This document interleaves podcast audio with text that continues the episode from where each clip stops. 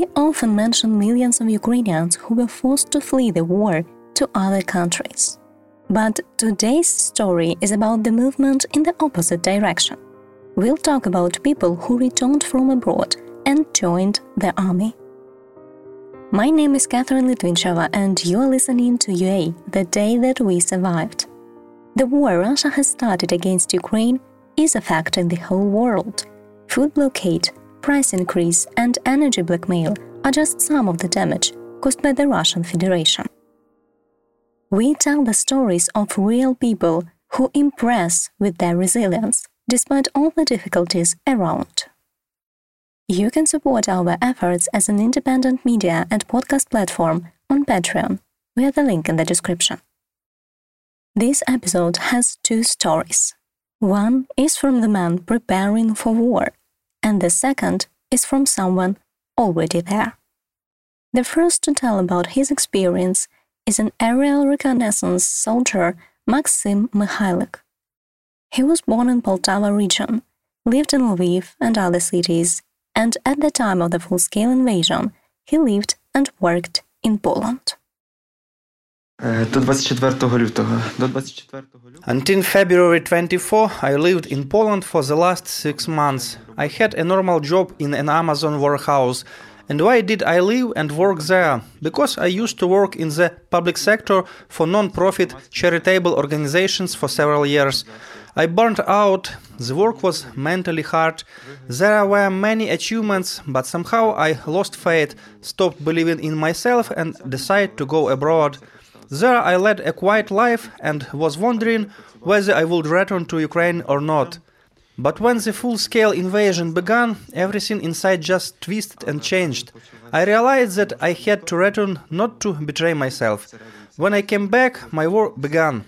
It was hard to get into the army, but eventually, through the all vicissitudes I faced, I got into the 68 Ranger Brigade, and since March 6, I have begun serving in it. Soon I got to the Donbass. Since late March, I have been serving in the combat zone in the Donetsk region. Sometimes Maxim thought he would probably never return to Ukraine, but the war quickly changed his mind. To look deeper, why did I come back and start fighting, I realized that my whole life, which I value and which I love, is about my close people here in Ukraine. So this decision was made And this is the story from Andriy. Привіт, мене звати Андрій. Hello, my name is Andriy. I'm 32 years old. For the last six years, I have been living in Germany in the southern city of Karlsruhe. I used to work as a programmer in the patent industry. Програмістом в сфері патентів. This is how the full-scale invasion began for him. 24 лютого я зустрів February 24th caught me at the ski resort in Austria, where I was hanging out with my friends. Our morning began with news about the full scale invasion. For the first few hours, I felt numb. Then I got outside, slid down the hill a couple of times just to clear my, my head and figure out what to do next. Uh, to be honest, the plan to go to Ukraine and enlist in the armed forces was born there. I texted my friends in the military asking what kind of gear I'll need and to what I can bring with me. And I got a pretty rational answer from Andriy Kazinchuk, a professional military psychologist. It's okay, dude he said, uh, We are handling it. You don't have military experience. Uh, do what you can where you are. Andriy started waiting for the ordered cheer. The plan to return to Ukraine was in place. While I was waiting for my gear to arrive, our local Facebook chats like uh, Ukrainians in Stuttgart were bubbling with messages like a car is heading to Ukraine, free seat for everyone who is going to enlist. So I think plenty of people went back then. But I got myself in the station. My gear took some time to arrive. While I was waiting for my delivery, I decided not to waste time and help in some other way. I attended one of the rallies organized by Ukrainians in my city and turned out to be one of the main organizers unexpectedly. I had free time. Sorry, there is war, I said at work. I won't be coming to work on Monday. Right at a mall's parking lot, we placed the flag on my bike, bordered it with ropes, just like we used to do at competitions, and started collecting humanitarian aid. This is how my erective volunteering started, and it only grew in the next two days. In two, three days, we managed to arrange a warehouse, started developing operations. But through all that time, I was hanging on my initial plan to go to Ukraine.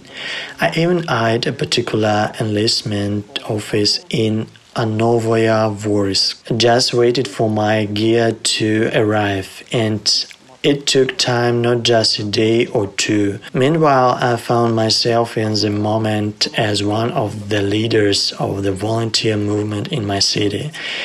It would lose um, momentum or even fade without me, so I decided to listen to the advice of my acquaintance, continue to volunteer.